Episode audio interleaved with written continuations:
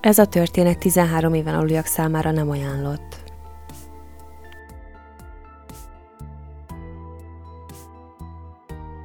Az Unusual Ledger podcast bemutatja az Andrews családi kísértés című epizódot. Rengeteg Urban Legend szól olyan gyerekekről, akik rettenetes büntetteket követtek el, vagy épp megszállottak lesznek más emberekkel. Rengeteg kitaláció született hasonló esetekből, de amit ebbe az epizódba választottam, valójában megtörtént, és igazán horrorfilmbe élő történet. A történet egy szimpla telefonhívással kezdődik az Andrews családhoz. Eni vette fel a telefont, az idősebbik gyermek. Egy fiú volt a vonal túlsó felén.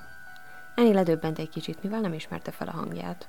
A fiú bemutatkozott neki, és azt állította, hogy az osztálytársa volt a lánynak, de valamiért nem ismerte fel a nevét. Danny LaPlante?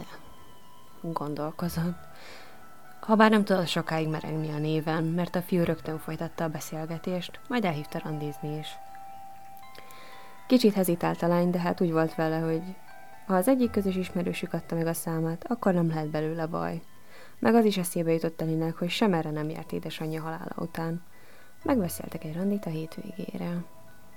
Azon a hétvégén már a randi elején, amikor Eni kinyitotta az ajtót Deninek, kicsit csalódottan nézett végig a fiún. Alacsony volt, és pattanásra borították az arcát. De úgy volt vele, hogy nem fogja a könyvet a borítója alapján megítélni. Elindultak, és egy bajós érzés fogta el Enit, amint belekezdtek a beszélgetésbe.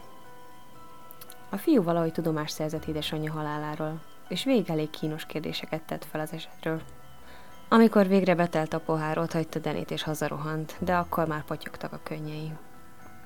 Hiányzik neki az édesanyja, és nagyon egyedül érzi magát. Majd egy számára pompás ötlete támadt, amivel bevonta a hugát is. Úgy döntöttek, hogy egy szeánszot fognak tartani a padláson. Annyira eredeti. Gyertyát gyújtottak és kántáltak. Egy pár perce voltak a szeánszban, amikor az apa betoppant. Meghallotta őket a padláson. Felment és véget vetett az ott zajló badarságnak, és ágyba küldte a lányokat. Közben arra gondolt, hogy mindez azért történik, mert rengeteget dolgozik, hogy meg legyen teremtve minden a gyermekeinek. És nincs ideje velük foglalkozni annyit, mint annó a feleségével együtt. Másnap a testvérek egyedül voltak otthon egész nap, az apjuk dolgozott. Már dél körül járt az óra, amikor rettenetes zajra lettek figyelmesek a lányok. Dörömbölés a csöveken, a falakon, egészen addig, ameddig Enni és Hugo zokogva nem rohantak ki a házból. Odaértek a szomszédhoz, akinek elmeséltek minden töviről hegyire. Felhívta édesapjukat, ő pedig hazasietett. Körbenézett a házban, de senkit nem talált. Ebből azt szűrte le, hogy a lányoknak több figyelem kell, és ezért képzelődnek. Később több furcsaság is történt a házban, eltűntek ruhák, könyvek, étel, míg a bútorok is elmozdultak a helyükről.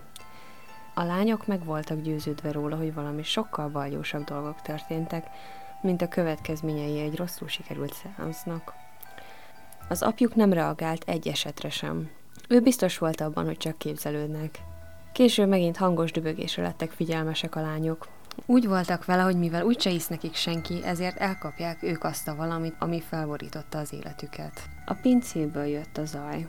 Szóval lementek egymás kezét szorítva leleplezni a szellemet. De mire leértek, már senki nem volt ott. Viszont a falra vérnek tűnő színnel ez volt írva. A szobádban vagyok, keres meg.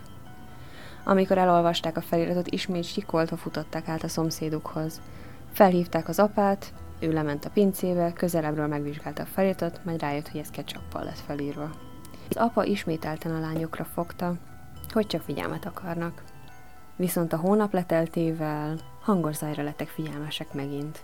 Ezúttal a szobából jött.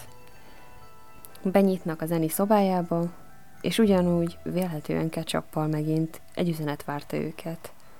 Visszajöttem, próbálj megtalálni. Ugyancsak kirohannak a házból, át a szomszédhoz, hívták az apjukat, és mivel a lányok annyira le voltak döbbenve, a szomszéd azt mondta, hogy ez nem lehet véletlen, ezért meggyőzte az apát, hogy hívja a rendőröket, mert valami van abban a házban. Ameddig a rendőrökre váltak, az apa bement, megtalálta az írást, majd bemegy a kisebbik testvér szobájába, ott nem talált semmit. Közelebb ért a saját szobájához, és egy kis termetű fiú állt ott, a felesége esküvői ruhájában. Meglepődöttségében nem tudta mihez kezdjen. Viszont amikor a fiú elkezdett felé gyorsan lépkedni egy fejszével, azonnal menekülőre fogta. Közben az összes kiáratot őrizték a szomszédok, hogy ne tudjon elmenekülni a betolakodó. Amikor a rendőrök átkutatták a házat, nem találták meg a fiút, viszont bizarr dolgokat fedeztek fel. Pénz volt a plafonra ragasztva, a lányok összes ruhája széttépve a földön, találtak pár fenyegető írást a falon, ami nem volt közölve egyik cikkbe se, amit elolvastam, de a fiúnak se híre, se hangva. Lezárták az ügyet, hogy valahogy biztos elmenekült az illető. A család elköltözött egy motelba, amíg nem találnak egy másik házat, már rettentően féltek visszamenni oda. Amikor már a házban voltak, megláttak egy kis alakot az ablakban. Eni felismerte. Danny Laplante volt az. A család elkezdett igyekezni, elmozdítottak pár bútort, elkezdtek pakolni, és megtalálták. Egy kis rést a falon, ami egy kúszórésben vezetett. Amikor a rendőrök leszették a falat, Deninek nem volt menekvés. Kiderült, hogy a két fal között az alagút, amit találtak, egy kis szobához vezetett, ahol Deni lakott. Az alagút végig ki volt építve a két fal között a háznál. Na már most ezt én nem tudom, hogy hogy működik Amerikában, de ezek szerint én úgy tudom elképzelni, hogy lehet, hogy volt egy belső szigetelés, ahol csináltak egy, ahol fúrt egy rést, vagy kivágott magának egy rést, és azon keresztül bement, majd kics, kisebb lyukakat hagyott a falon, és végül úgy leselkedett végül is a lányok után, főleg Eni után. Vissza a sztorihoz. Szóval másfél éven keresztül figyelte őket a falak közül.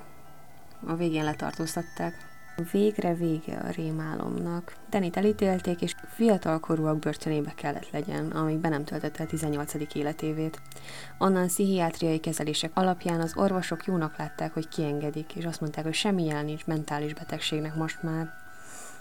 Dani nem igazán tért jó útra, mivel utána életfogytiglanra elítélték, mert lemészárolt egy családot.